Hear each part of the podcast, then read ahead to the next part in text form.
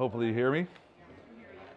So before we dive in, I want to do a couple things. Number one, if you see this behind me, this QR code, if you're watching at home, it's not there, so congratulations. But I mean, maybe you can scan it at home too. I don't know. But if you can scan this, this is a link to our app. You maybe go on, Mike, where the paper notes at. The paper notes are in the app under notes. And so we ask you to download the new app. We are trying to save trees. We're trying to be a little conservative. We're trying to save money. And so I want you to follow along there. And it's beneficial. You can do lots of things on the app. You can give. You can do the. You can watch you can't watch last week's sermon. We had some issues getting it uploaded. But you can watch all the previous other weeks for like the last 6 months or so. You can register for events. You can register for the women's trip that's upcoming. All of those things are all available on the app. It's basically an extension of our website, and so we want you to be able to utilize that. So that's number one. Number two, what I would like us to do is so I played that video about the harvest for a reason. We need to have a shift in thought as a church. As a group of believers, we need to have a shift in thought, and we need to start having our heart broken for those that are lost and away from Jesus. You know, the thing is you know, I've really, really started to have this mental change. And when I go to the store, when I come in contact with people, as I'm having conversations with them, and when I leave and I go, I didn't have this, I had an opportunity to share Jesus and I didn't. You know, what happens if that person then ends up going to hell because I failed to be able to just go, do you know who Jesus is? And, you know, and it doesn't have to be a weird thing. You don't have to be in front of the cashier at Walmart and be like, hey, do you know who Jesus is? Just wanted to check with you, because if you do, then we're all good. If not, I'm going to really hold up this line. You know, you don't have to do that. You know, but we need to get to this point where we are comfortable sharing, because if you read Scripture, Scripture is really clear here. It says that the road to hell is wide, it's broad, there's lots of people on it. And then the path, it says the path to the gate that is narrow. Like we're not even talking, like there's probably some folks in here that may be on the wrong road because we haven't taken the hard route to get onto the path that leads to the gate that enters into heaven. And see, that's where we have to start having this fundamental change in this heart that is broken for those that are far from Jesus. We have to. Because we've gotten so caught up in the 21st century that we have forgotten that God is number one, right? People don't put God number one anymore. God falls behind money. God falls behind our jobs. God falls behind, and we've forgotten to put him number one. And it's not just, you know, generally we use that line in finances, but it's really not in finances. It's in every aspect of our life. It's in our interactions with other people. It's in our interactions with our spouse. It's in our interactions with everything that we're doing, even our employers. Look at how many of you guys, some of you will remember this. Some of you will not remember this. Some of you grew up in an area where it happened. I went to, I'm warning you, I'm on a whole tangent here for a second, and then I'll get right back into the message. About 25 years ago, I lived in New Jersey, and while I was in New Jersey, we lived in a county that was what we call a blue county. Anybody know what a blue county is? Everything is closed on Sundays. Everything was closed. There wasn't a gas station open. There wasn't anything open. There wasn't a mall. There was nothing open on Sundays. Now,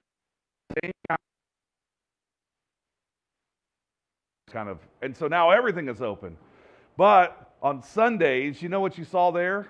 You saw parking lots of churches that were full because they weren't living in the they literally got to this point where they were able to focus on it. They weren't trying to keep up with they weren't on the wheel of the rat race trying to keep up, going absolutely nowhere.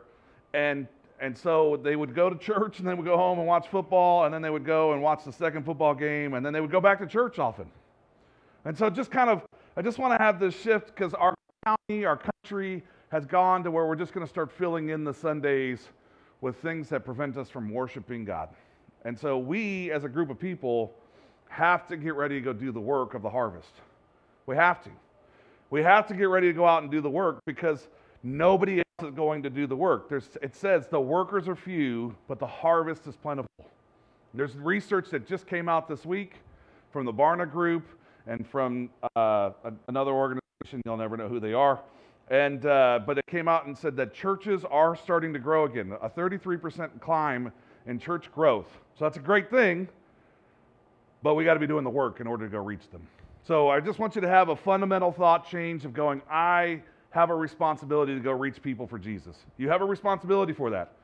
He said, Jesus, when he was here, I said, I'm going to give you 3 commandments. And he said, I'm going to give you 2, but then I'm going to give you a commission. I'm going to give you a job. Love God, right? Number 1, love God. Number 2, love others. Number 3, go make disciples. Go make disciples. And so here's maybe a profound thought before we dive in. If you have never made a disciple, then you probably are not a disciple. Disciples make disciples. So kind of a mind blown. Anyway, let's dive in. So we are in this series called Anthem of Hope. And Anthem of Hope is a mental health series. So I know that it's one of those things that you come into church and you're like, yay, let's talk about Jesus. No, let's not talk about mental health issues. And so what we want to do is we want to make sure that we are starting to think, it's starting to address things that are relevant to you and to those around us. And mental health issues are important. I want to let you know in the upcoming weeks, the next things that are coming up, we're going to talk about worry. We're going to talk about chronic negativity. Anybody know any of those people that are just chronically negative all the time? Like you talk to them and they're like, this sucks, everything sucks, you suck, they suck, my kids suck, everything sucks. And you're like, wait a minute here, man, it's not that bad. It really isn't. And then we're also going to talk about some trauma. And then we're going to talk about, my personal favorite is burnout. And because I think all of us have experienced some of this. So I've had people that have been in my life and some friends. And some of them have been the nicest, most enduring, most uplifting people. And they're generous with their time, they're generous with their heart. And I know this person, I'm really, really being careful because most of you people know this person, and so I do not want to share who it is. But she is one of the most encouraging people that you know. Like when you talk to her, she's always encouraging. And you never really get to meet anybody. Hey, you're in the front, calm down, please. And you guys, go do that outside for a little while. I mean, it's ridiculous. I'm sorry. I can't do it anymore. So you would never know this person. You would know her as being kind. You would know her as being affectionate. You would know her, and you may even have a conversation with her, and you were like, we're friends. You would have that, and you think to yourself as being friends. And see, you would have no idea that she has to make a conscious choice to get out of bed. She has to go, I'm ready to get up today. And it gave all of her energy to do that day. And on the outside, you'll talk to her and she's smiling. And on the inside, her feelings are dark, of sadness and hopelessness. And she battles thoughts of death. And the thoughts continue to be ongoing. They're chronic and they're crippling. You know, and so, and it's just one of these times where she's just depressed. And if you're somebody who hasn't experienced chronic depression, we often get very dismissive about it. You know, if you've never experienced it, you're just like, just cheer up. You know, suck it up, buddy, you know, and move on. And see, it's one of those things that we tend to do. And see, when you have somebody that's living in this constant darkness, it's not just sadness, it's not just discouragement, it's no feeling, no motivation.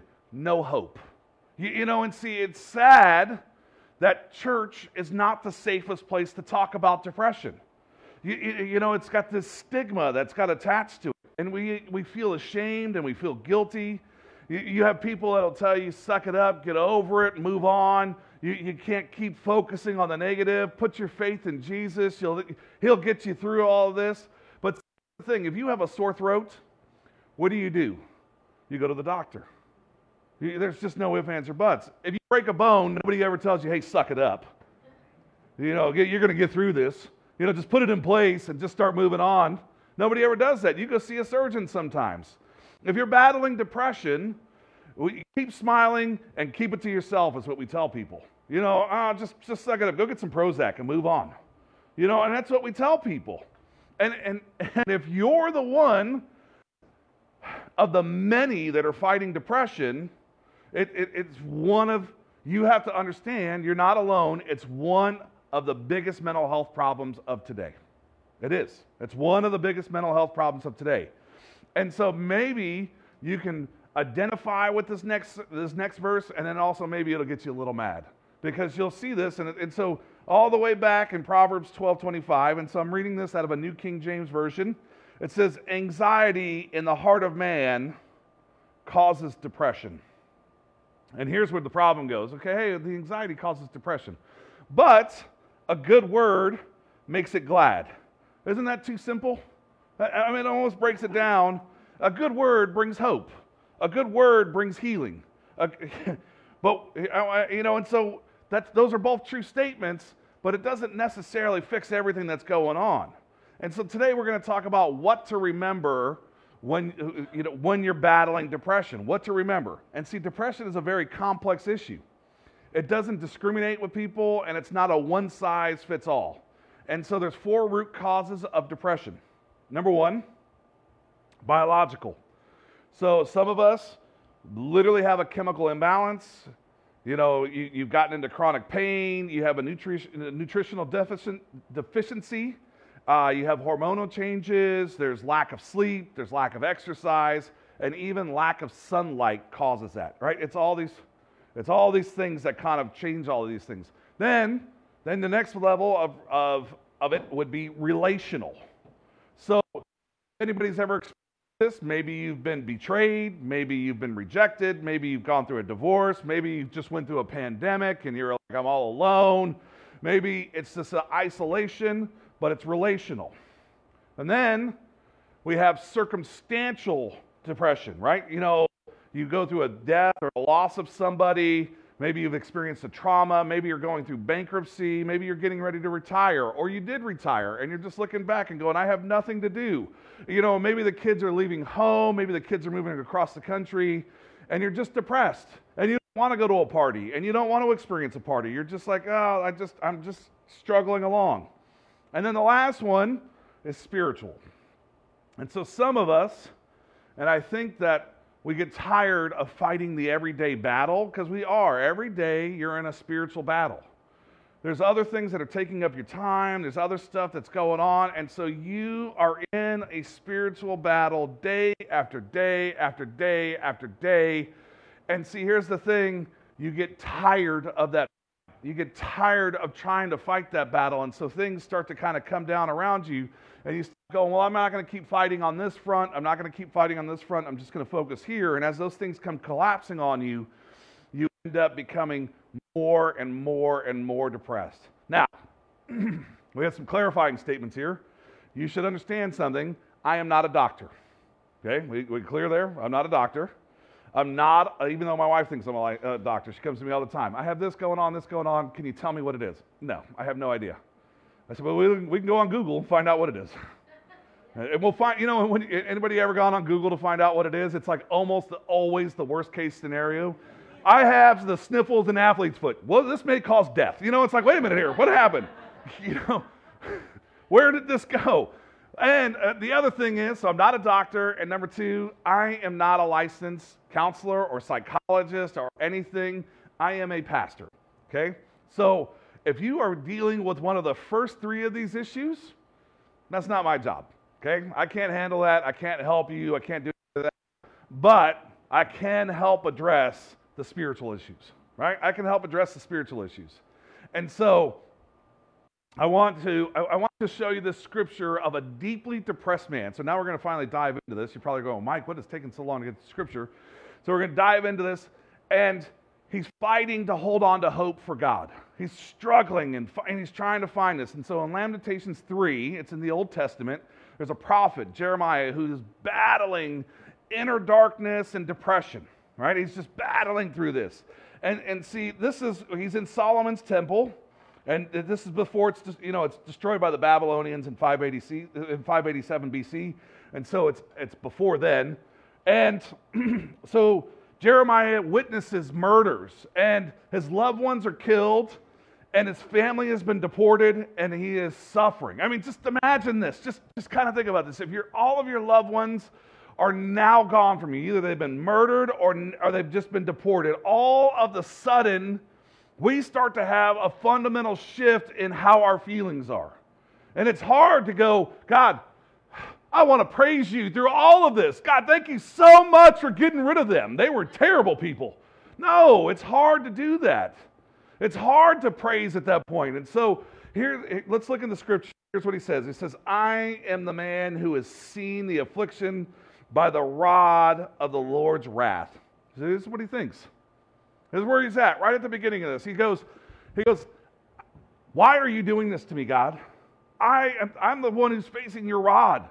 You've come at me, and you know, when anybody ever read in Psalms where it says, the Lord is my shepherd, I shall not fear, I shall not want. And he guides me by still waters, right? His rod and staff. Well, what do you think that's about? You ever seen a shepherd with a sheep? Takes that rod, get back in line. And so this is where Jeremiah is. He's like, hey, your rod, I'm trying to get in line. I'm trying to get to where it is. I'm trying to get where you want me at. And so I feel the wrath of your rod. You continue to guide me back to the path that I'm supposed to be on. And he says, he has driven me away and made me walk in darkness rather than light. Oh, you see how, and then we're going to jump ahead. So that's verses 1 and 2. Jump to verse 5. And it says, he has besieged me and surrounded me with bitterness and hardship. He has made me dwell in darkness like those long dead. And he has walled me in so I cannot escape. He has weighed me down with chains. Even when I call out or cry for help, he shuts out my prayer. So let's stop there at verse 8. So as you hear this, just think about this. How many of us have gotten to this position where we feel that we're dark, that we feel that we've been chained down, that we feel that we're not moving, we're just like, God, why is this happening to me? Why am I dealing with this? Why am I here? Why am I struggling like this, God? Why is it that you've continued, that I've prayed and I've asked for your guidance and I've asked for new direction, but yet I am still here weighed down by this depression? I know that some of us have experienced this, and I know that some of us we've cried out and cried out and cried out, and yet there's been no answer. Verse 17, I have been deprived of peace, and I have forgotten what prosperity is. So I say, my splendor is gone, and all that I had hoped from the Lord, and I remember my affliction and my wandering, the bitterness and the gall. I well remember them, and my soul is downcast within me. How did he get here? Mind you, this is a prophet in the Old Testament. He loved God. And yet, as you read this, you can tell that he is totally broken, lost, and hopeless. You can see this. You can read this. And not only is he facing this battle, you know, and you start looking at it, you can break it down. It's a circumstantial battle. His home has been destroyed. His family killed. They've been deported. But even deeper than that, there's a major spiritual issue. As you read this, you can see that he feels like God let him down. And I think that a lot of us, when we get into these points of lowness and we feel casted out, we feel like God has let us down. And then we get to this mindset of going, what did you do, God, to put me here? Or you have other people around you that are going, well, what did you do that you are facing the wrath of God like this? I've had people that they've come to me and they go, I went and met with this person and they said that I had this going on and that's why God had separated himself from me. And I go, that's not what Scripture says. But often when it's spiritual like this, you feel that there's no hope. So what do we need to remember when we're battling depression? There's two things. Number one, your emotions are valid, but they are not permanent. Okay, you need to know that. Your emotions are valid, but they are not permanent. And number two, Your situation feels hopeless, but with God, there's always hope. But when you hurt, you need to know that your emotions are valid. You know, and see, they're important. But what you need to start getting to is you need to get to this point and you need to name them. I feel angry. I feel anxious. I feel pissed. I feel betrayed. I feel empty. I feel numb. I feel whatever it is, you have to name it. You can no longer just keep going, I feel like blah. But what is it? Identify it. Say what it is. Anybody in here afraid of spiders? Anybody? So there was a study done, and not with house spiders, right? You know, Melissa and I were at a conference down in San Diego. Oh, no, I think we just went down there on vacation. And so we go to the San Diego Zoo. And if you've ever been to the San Diego Zoo, they have two things that are there. They have a reptile enclosure. I think they have one of the largest reptile enclosures in California, but they also have a massive spider enclosure. And so when you walk into those two things with Melissa, she walks in the middle of the room away from the glass cases. Like she won't even go look at the glass cases. She's like, no, I'm not going over there. I'm like, hey, you got to check this one out. This one's like all red and he's got little black spots on him. He's cool looking. She's like, I don't care what he looks like. She's like, if I get close to that cage, he will jump through the window and he will get on my face and just suck the life out of me. That's what she thinks. We go, even if we go to the Six Flags, they used to have a snake enclosure in the back. And now I think they moved it up to the Sidewinder thing. But you go back there and you go into it and she was like, I'm not going over there. I'm like, it's in a cage. She was like, and that's where it'll stay without me gazing upon it. And I'm like, well, wait a minute, it's just a snake. And she's like, not doing it. We have a bearded dragon at our house. And when it comes out of the cage, she runs out of the room. She's like, I'm out of here. You know, and it's like, so this study will relate to her 100%. And so what happens is they have these spiders and they get these, they show the participants of the study, they show them a live tarantula in a cage. And so it's like a box, right? And they divide the four up into these different things. And so, number one, they told them people would label what they were feeling. They would say, that's a scary, hairy monster, is what they would say, right? That's what it is. And number two, so here's kind of how they got through it. Number one, they would label it. Number two, they would make an observation, right? It's in a cage, it can't hurt me. It's just, you know. And then the third thing is they would say something 100% irrelevant. They would go, They would have this mindset as these four different groups would come in. They would identify it. They would make some observations about it, and then they would say something completely off the topic. They would go, "Let's go get a Coke," right? You know, because completely irrelevant to what you were going on, and then anything at all, right? That's just what happened. And so they were weak. They had these psychological responses of sweat. They felt like they needed, their heart rate would increase. And see, as they were going through this, the named emotions that those ones that named the emotions that they were feeling did exponentially better, and those that were holding on to the cage, those ones are the ones that were further and further along. And so, what the biggest thing that they really get from this is that, I don't know if you know this, but you travel in the direction of your thoughts, right? You just travel in the direction of your thoughts. So if you think that life sucks, and that's one of your strongest thoughts, life sucks. I don't care if you have all the money in the bank. I don't care if you have everything going on, like everything is just positive. Money just keeps falling out. Like you're following along an armored truck and it just keeps bouncing out of the back and landing in your car. You don't even have to get out of the car. It like just lands on the hood. You're like, what's, and then everything is perfect. Your relationships are perfect, all of those things. But if you still think that life sucks, life sucks.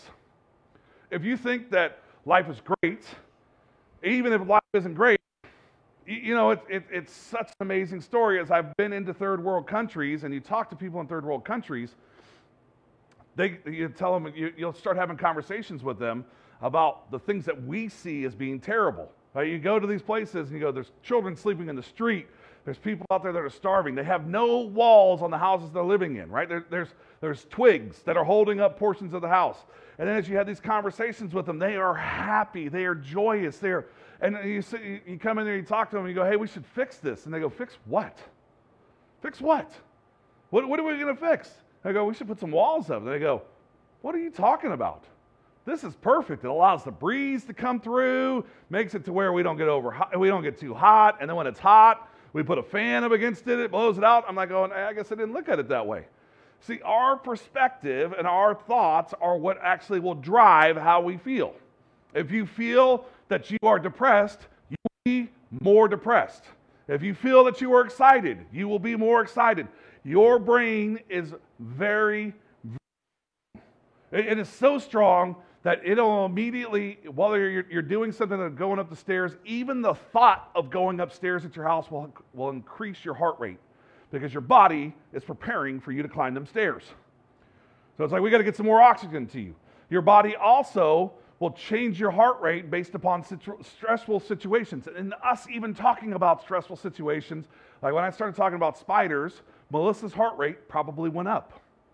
Statistically, it's almost like a 90% thing that she felt a change in her in her feelings based upon the fact, one, that I called her name out in service, two, that I'd started talking about spiders, right? And she's like, what is he going to say? And so there's paranoia that happens there. And then the next level of paranoia is, did he bring a spider here? And I did. Hold on, let me go. No. It's how it works, right? It's just how things go. So what we want to do is we want to address some of those responses. So naming your emotions opens the door to changing your emotions. God gave us emotions. Emotions are valid, but they're not permanent. And because our emotions are temporary, we're not going to make permanent decisions based on temporary emotions. So if you're battling depression, you don't go, well, I feel like quitting my marriage. I feel like quitting God. I want to run away. I want to shut out the world. And I want to have these dark moments that just keep getting darker and darker. And I consider taking my life. Right? That's because these are all things that are permanent decisions often. And so what you don't want to do is when you're in one of these stages, don't make a permanent decision based on temporary emotions. Your emotions are valid. Name them. Feel them. Do not be ruled by them. Don't be ruled by them. So number one, your emotions are valid, but they're not permanent. Number two, if your situation feels hopeless, but with God, there's always hope. Just how it goes. Your situation feels hopeless, but with God, there's always hope. So Jeremiah is depressed, and he turns to God. So here we are in verse 21, and he said, "Yet I call this to mind, and therefore I have hope." So this is Lamentations 3. So I call this to mind, and therefore I have hope. Because of the Lord's great love, we are not consumed, for his compassions never fail.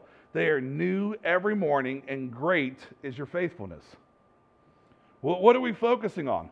I want to focus on one here. I want to focus on this word that you see here, and it says great love. And it's a plural form in Hebrew. So when you read this, it's called hesed, H-E-S-E-D. And see, it's difficult to translate. In fact, there's 248 times that it's used in the Bible, and it's packed with meaning, and there's no English word that's close. And so you see different things as it's translated throughout the Bible. So you'll see, number one, as translators attempt to define it, they'll go, it's loving kindness. Oh, no, it's mercy. Oh, no, it's loyalty. That's how this word hesed continues to be translated. Even today, as you open up your scripture today, it's translated this way. And it's impossible to describe apart from God's character.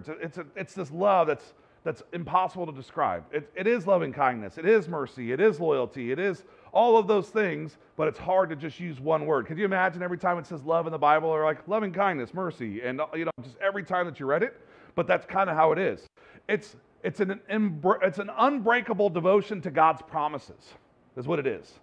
And it's one of these commitments to God's character. It's what this hesed is. And so when you see this great love that he's referring to, it's an unbreakable devotion, and it's really one of these commitments to God's character. And it says, because of great love, we're not consumed, and his compassions never fail. Compassions is also translated from the word, it's rahanama. And so as you read that, and when you start to see this, that's the same root word that means a mother's womb.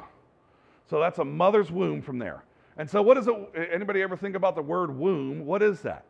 It's a safe place. It's a sanctuary where life begins, right? As you start to hear this. And so it's also a place of, when you think about a mother's womb, it's a place of life. And in a place of life, you're nourished, you're strengthened, you're protected. you know, what do you do when you want to break out of the darkness? You have to acknowledge it. You have to say, I need help. It's not a sign of weakness. It's actually a sign of wisdom. You know, that's really what it is. When you need to do this, it's a sign of wisdom. When you start recognizing it. You know, you may need to go see a counselor. I talked about this in week 1 of this series. You may need medicine. You may need to change your diet. You may need to exercise. You may need to start journaling. You may need to start attending a life group. You may start to pray. You need to praise. You need to pause to these things. You need to calm your mind, and you need to start changing your posture. That's what it starts coming down to. So when you start looking at this, you can't prove that Jeremiah is not down, or he is down at this point when you get to verse 21. It seems like, though, a lot has transpired from verse 1 all the way down to verse 21 when we start to read it. It seems like things have changed dramatically. And see, but his posture, he says, my soul is downcast, but his posture starts to reflect his mood, and posture can impact your mood. And so it says here in verse 24, he puts his arms up in surrender and victory at the same time. Verse 24, he says, I say to myself, the Lord is my portion, and therefore I will wait for him. The Lord is good to those whose hope is in him. To the one who seeks him, it is good to wait quietly for the salvation of the Lord. So, here's what he's saying. If you go back to the beginning of this, he says, I say to myself. He's preaching to himself. He's encouraging himself. He's going, hey, this is what we need to do. And so sometimes you have to tell yourself that I'm going to move forward in this direction. I'm going to do something. You know, just think about this change of pace. So look at, it says, you, O Lord, you shield about me, my glory, you lifter of my head. God is my refuge, my strength, and my ever-present help in time of trouble. And here's the next line of this. He says, for I am convinced neither death, nor life, nor angels, nor demons, the present, nor future, nor any powers, nor my depression, my darkness days, nothing in all of creation is able to separate me from the Lord of God that is in Christ Jesus our Lord. So when you look at this, what are you telling yourself? What are you saying? What are you asking? You know, there's been many times where I told you at the beginning of this, there was somebody that we know, and there's been many times where I was afraid I would never see her again. And, you know, and we tell her often, don't give up. Go to counseling. Go get prescriptions. Go be in prayer. Change your diet. Exercise. Make sure you're in a group. Make sure you surround people. Look for a daily renewing. These are all things that we say. These are all things that we translate. And while depression is not gone with her, you can see that there's actually a change. You can see a fundamental change in her. And see, let's go back to this. And so through all of this, there was never a time where anybody shared with her that her feelings were not valid. They just weren't permanent.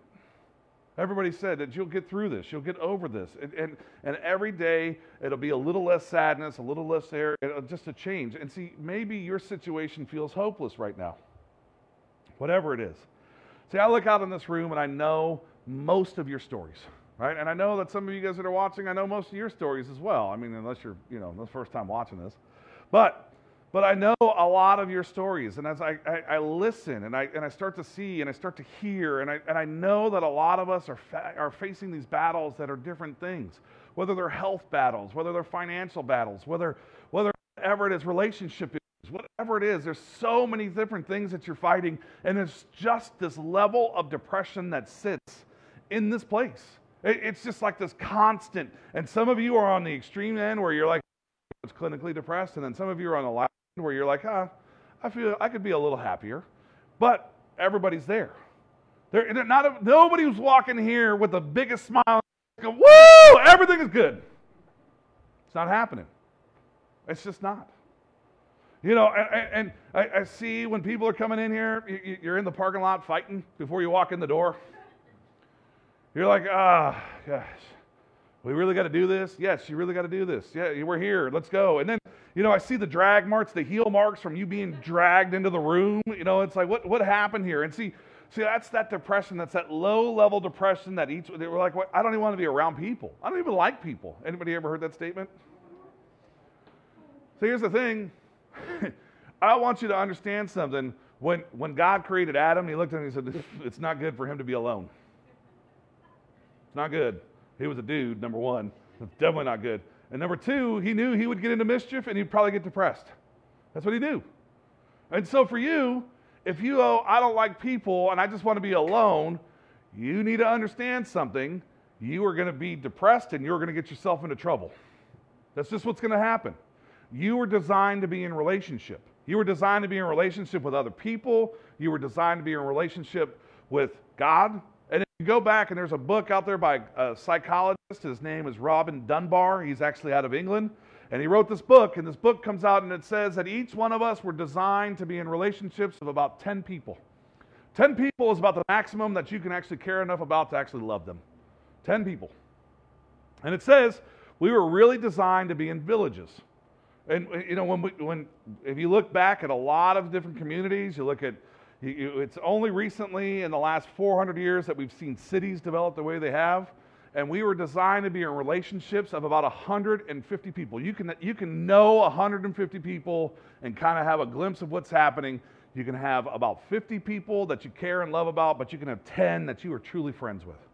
And I'm going to ask this question, and I bet that most of you are going to get to a stop at about 3. How many of you have 3 close friends? How many of you have 1 close friend?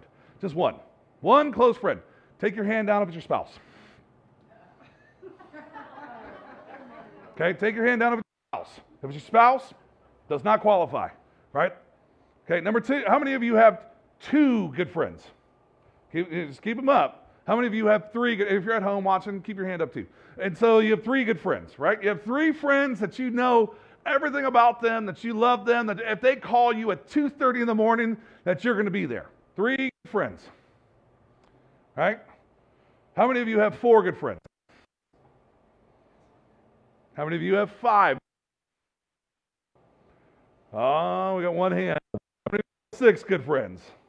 7? Yeah, but Melinda's like 8, 9, 10. 8. So here's the thing, is that most of you in here, we don't have any friends. Right? You don't have any friends. And you start going, why am I depressed? Why am I depressed? Because I've buried my face in this, right? This is where I've been at. I'm like, oh, I'm going to spend all my time here. I've turned off everybody. Maybe I've gotten to the point where I read nothing but books and don't interfere and don't talk to anybody. Maybe I've gotten to the point where I've just immersed myself in Netflix. Maybe you're like Jermaine, who's immersed herself in Netflix, gotten past that, went into Korean TV and Japanese TV and just blowing through all of it. You know, like she's just like coming back and she goes, hey, by the way, I can now speak Korean and Chinese and Japanese.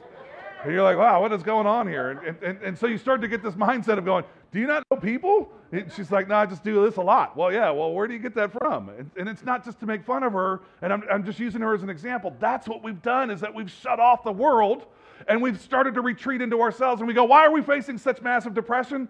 Because we've stopped actually living and interacting in the way that Robin Dunbar tells us and the way that Jesus designed us and God designed us, that we're supposed to interact with people. Jesus had 3 best friends. And then he had 12 that he hung out with on a regular basis. And one of those dudes was kind of shaky, right? You know, that's just how it was.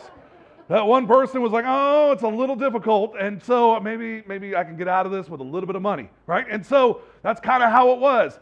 But when you start to see this often, when he would get around 3,000 people and 5,000 people, he would have this line. He was like, no, go back to your villages and don't tell anybody about me. That's what he would say. It would say this in scripture. Don't tell them that I just made 5,000 of you eat off of the 3 fish, right? He would say, don't share that. Why? Because they would just be there for what they could get out of it. They would just be there for what you could get out of you. So when you start doing things, they would just be there for what they get out of you. And so what you have to do is, how do I have true relationships? I don't want to be, like, I get on Facebook, and some people, I know some people that have like 3,000 friends on Facebook. And so if you happen to be one of those people that's in this room and you have 3,000 friends on Facebook, you put your hand down before 5, right?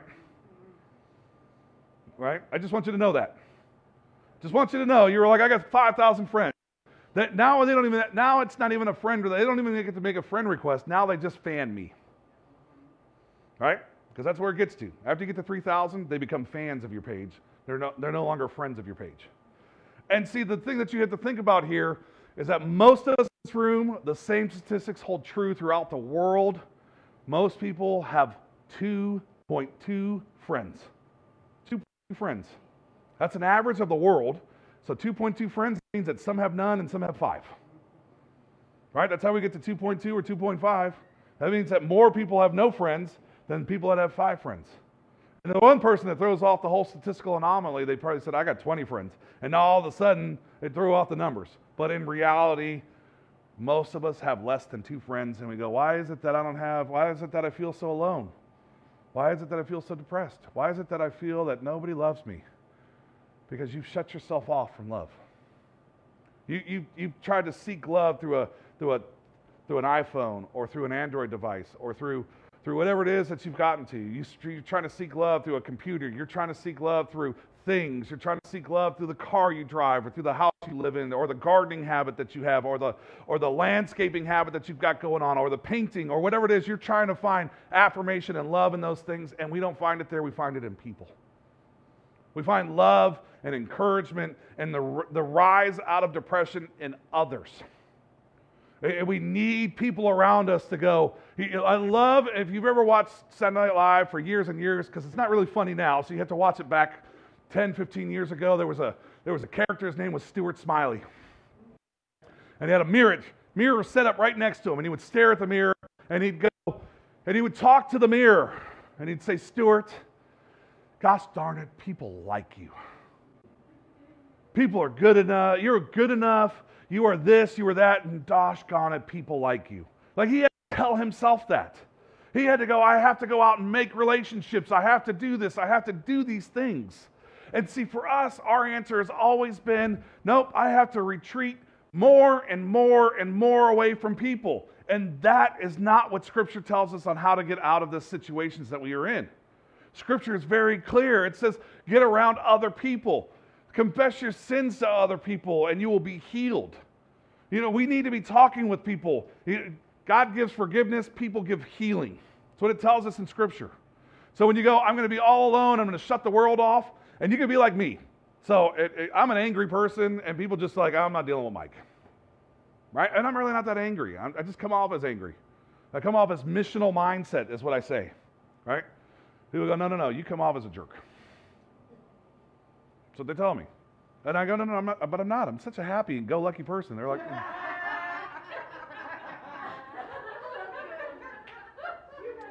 I know. You see, it's perfect, right? It's perfect. See, so here's the thing. So knowing that, I'm the one that is physically pushing people away, not because I'm physically pushing you away, but because my attitude, my demeanor, my face, how I talk to people pushes people away. Anybody ever heard of RBF?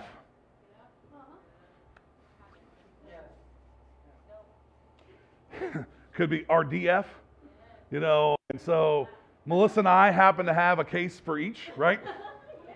Resting rat face. Yeah. Yeah, go find somebody that said, yeah, I know what that is. Go find them, and then they'll tell you. I can't say it up here, but that's what it is. We come off as just looking like we're angry, and all of a sudden people are like, I don't want to deal with you. Even at the grocery store, well, we'll be having time laughing, and people will see us, and they'll be like, why are you so angry? Like, did you just see us in the other aisle? Like, I have this, my wife hates me. We'll be walking through the grocery store, we'll push in the line, I'll be like, don't touch me there, I don't like that. And she'll be like, so we'll round the corner. She's like, I hate you so much. And the people are like, what is wrong with you guys? We're having fun. You know, it's like it's an exciting time. I don't even know you. I do that too. We walk into the store. Why are you following me? I don't know you. I don't want to know. Just keep going like it's just about having fun, right? It's about this excitement that happens. But people see it and they go, there's something seriously wrong with them. And they're like, we're just going to stay out of your way, because then all of a sudden you might say that about me. And, you know, but what I say that is that when you come through it, you have to be willing to have some fun with others. Wherever the circumstances lead you, whether you're in the grocery store or wherever you're at, become a fun person. Become somebody that people want to be around. You cannot be like me and go, because I can tell you right now, there's times where I'm just like, man, I'm just in a funk. I don't feel like doing it. I don't feel like doing this. I don't feel like being around people. I don't feel like going to that. I don't feel like going to this. I just don't feel it. And I know I can see the heads nodding, right? Yeah, I just am there. You have to have this change. You have to sit there and go, you know what? People are, now I'm not saying just start picking random people. Like, hey, you're a good one. We're going to hang out. No. Get you 12, right? Get you 12. Find that one that you're like, oh, you're a little iffy, but you can still kick it in the car for a while. You know, they drove a Honda, right? You know, they were all from one accord. And so you got to have that.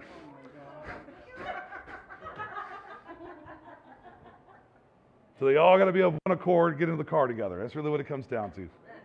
You got it. I'm sure you got it. I'm good. I'm good. I don't know. I heard that. I was like, I'll steal it one day. And it just came to be perfect now. It's perfect. Anyway, so